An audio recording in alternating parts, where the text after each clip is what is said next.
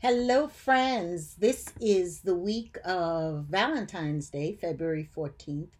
Today is Friday, February 18th, 2022, and I'm recording this hopefully short podcast on racial identity. Do you understand that you have an actual racial identity? This week on the blog, I shared about how as a biracial person living in Nigeria, growing up there, how I asked my father, Am I white or am I black? Because I was a little girl, people were calling me all kinds of words, which you find in the blog, and I was confused. I knew I wasn't white, but I didn't think I was quite black because I associated black with my father's skin color and I, in turn, grew up in an environment where we see and understand each other through a cultural lens rather than a racial lens. So, number one, in America, culture is racialized. Again, culture is racialized. We want Latin, uh, you know, Spanish food, those black people and their dance moves or whatever. We often conflate culture for race. So that's one problem. And then we have this thing of the default, right? So what I always say to people is if you what's the last um, building in public uh, a public building that you went to like a courthouse or something like that and do you remember how many steps you climbed to walk into that courthouse and a lot of times people say no but if you have someone in crutches or someone on a wheelchair, they will say, Oh, the stairs are around the back of the building because it's an old building. And when it was built, there was no consideration for people in wheelchairs, right? So the default is for bipeds. You and me as bipeds, not you and me as people in a wheelchair or using prosthetics or even elderly and needing to hold on to a rail. We had to have government laws that demanded that rails be placed for um, folks that needed to use the assistance of a railing. Okay. What is what has that got to do with anything? Well, the default is for steps. That when you have steps, it means your default is for bipeds. I was visiting um, Iowa State University to do a talk there a couple of years ago, and I walked into this older building that had these grand steps going up both ways in the middle of this huge, beautiful lobby in an old building. Well, that was when the the the focus was for people who could walk up the steps, not the elevator. So we see this in our architecture, is the point, and the architecture defaults from that era defaults to bipeds, people who can climb a flight of stairs, right? That is the same thing about white skin tone, whether it's band aids being made defaulting to white, and we're just getting colored band aids made now in different skin tones, or whether it is, um, what's the other one? Why did it just slip my mind? Whether it's um, even these days artificial intelligence, you know, those hand washing uh, machines at the airport that automatically release water and soap if you swipe your hand under them have been discovered to have some prejudices in them as they cannot read darker skin tones. So when we do research and is based on a particular default setting that is not inclusive of everyone, you have white being the default. Therefore, what has this got to do with racial identity development? One, everybody that's not white comes to this country or is raised in this country understanding that the default is white and understanding that they are not the default if they are not white. And white people think they don't have a race, generally speaking, of course. And it's when you begin to understand as a white person that you have a race, that's when you begin to work on this healing journey. Okay? So, white people have a race. White people are not the default, and then everybody else is other. Okay? The other example I was going to tell you about, I think it was just last year in 2021, that ballet shoe manufacturers started making um, ballet um, shoes in various skin tones.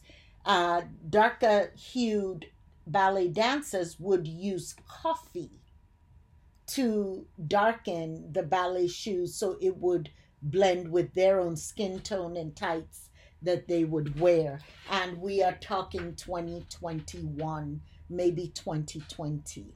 So, with that being said, when the default is white and everybody else is other, thereby quote unquote inferior, right? We we are not building an inclusive society. So for us to build an inclusive society, which is why we're in liminal space because we're not there yet. We're going from here to there.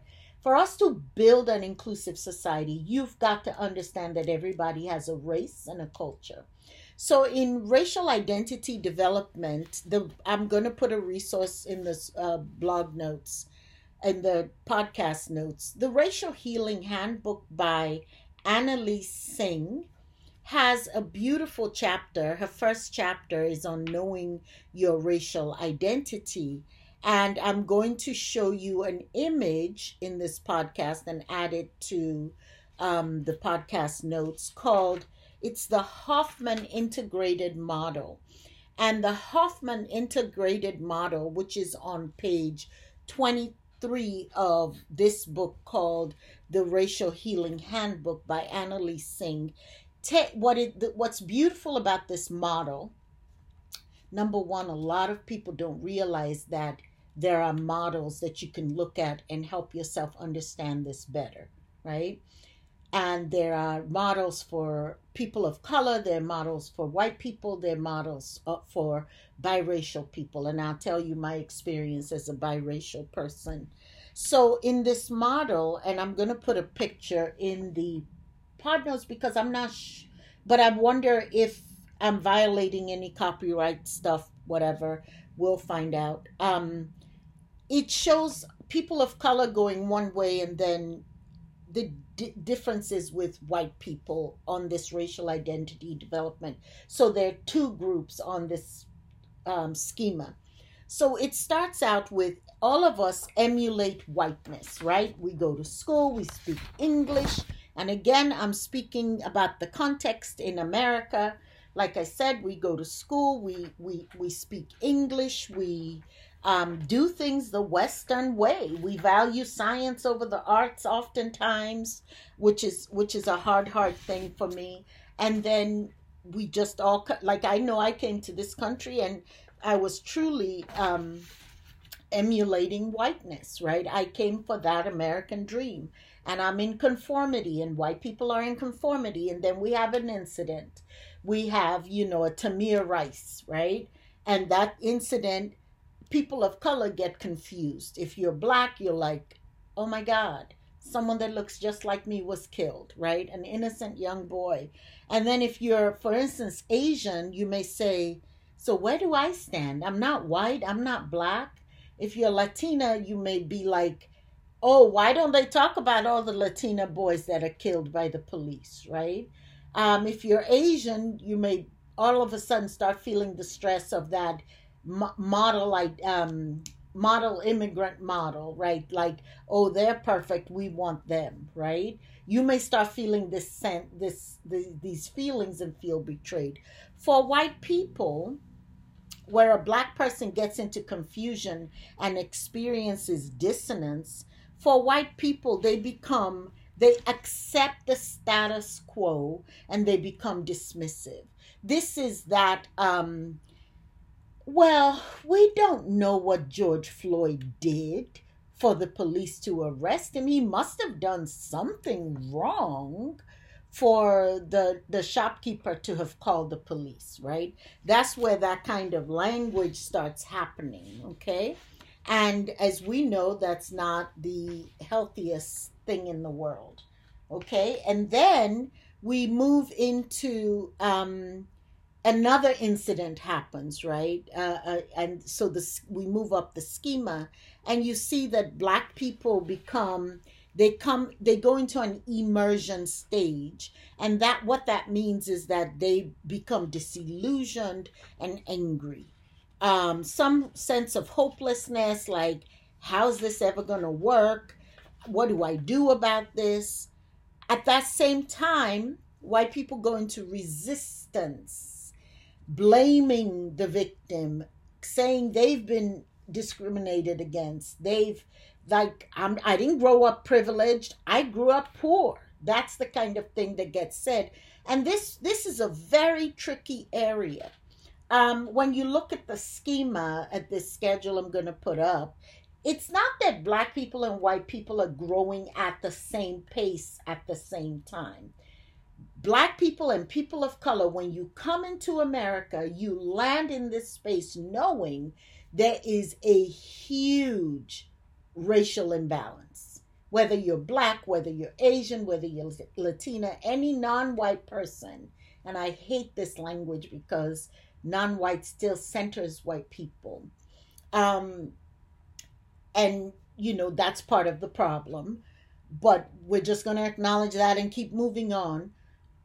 When you come into this country and you be, come into the shock of a race, racial identity, you begin to speed up you, you just get thrown into it instantly. For white people, it happens over time with lots of incidents pointing in their direction and the media being involved in marches and that kind of thing. Okay? And so, from when they go into resistance, what you are resisting is that racism exists. You're resisting the truth of racism exists for other people and somehow it benefits you, even though you may not feel personally benefited. Okay.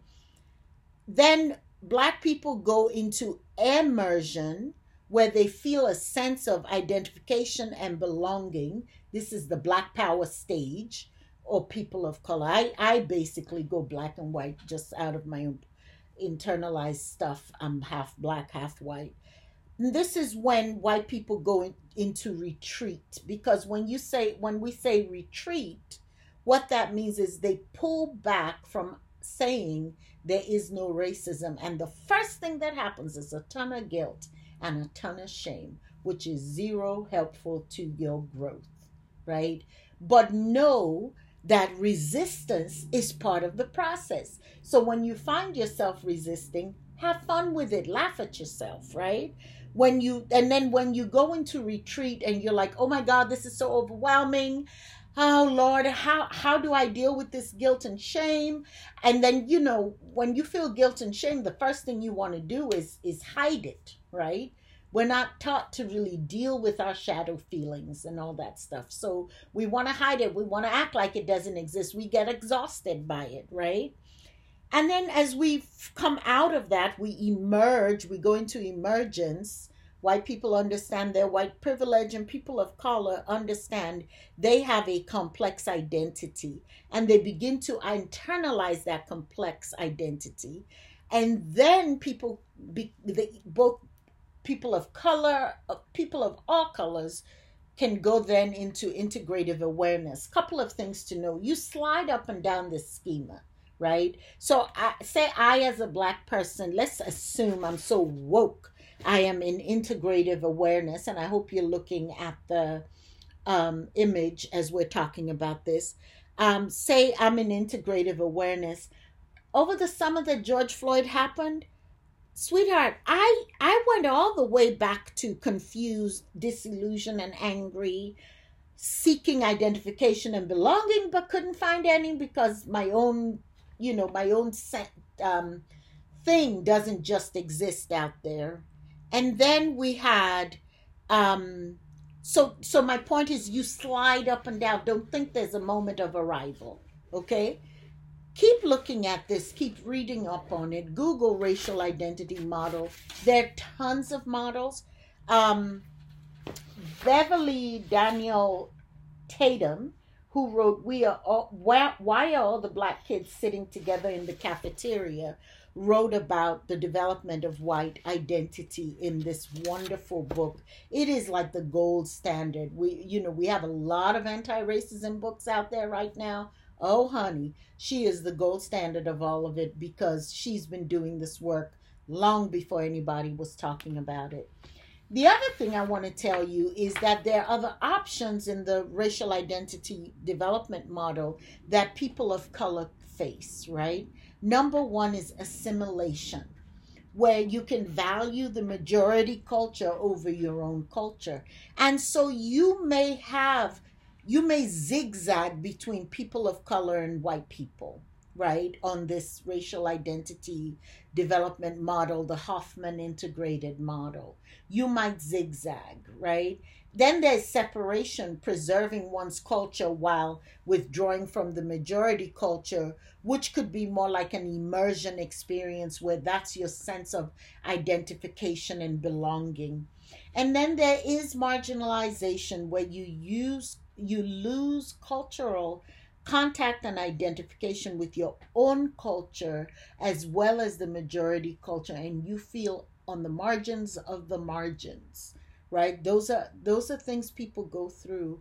And the hopefully what we're able to do what my goal is to do is to integrate. I value and integrate my yoruba culture as well as my white culture that's in me from my mother and it's my own way of honoring her and i value and try as best as i can to integrate African American culture as well, in that that is my adopted home and, and place where I find belonging here in America. So I want you to ask yourself some questions around this racial identity development model. Um, put in the notes in the comments questions and ideas about it and, and what you're thinking, where you are. And tell me why you think this is important. Where did this hit you? What spoke to you? What do you want to hear more of? And before we do that, I want to tell you where some biracial folks may fall. They're Asian models of de- um, identity development. So I want you to look into that if you're Asian or if you're Asian related, if, like, say, you're married to an Asian. Um, there's um, language around Filipino American, uh, Filipino American identity development. I do not right this second have a ton of resources around Latino or Hispanic racial identity development, but for biracial people, let's talk about this. Biracial people um, tend to have a couple of things going on. They accept the identity society assigns, like I accepted I was black. Um, they or they can identify with both racial groups where if I really grew up around my mama's white people, I may feel that there's some things about me that are very white and I can't let go of them. Um, and then sometimes one may choose to identify with a single racial group, right? I could choose if I were African American, I could choose if, if I could pass, I could choose to be more white, right? Um, an identification of a new racial group a lot of times like i know i consider myself a third culture kid right? That's a whole different thing for another day. If you know what a third culture kid is raise your hand in the chat right? And that's where um, kids from one culture go live in another culture and then they come back to their culture and they cannot integrate and so they bond with like-minded people not a geographic area. They bond with other people that have had those kinds of experiences and they have a unique set of um, markers for third culture kids. So what resonated with you in this brief uh, podcast today what do you want to hear more of? What made you come alive inside? Talk to me. Y'all take care now. Peace and blessings. Bye bye.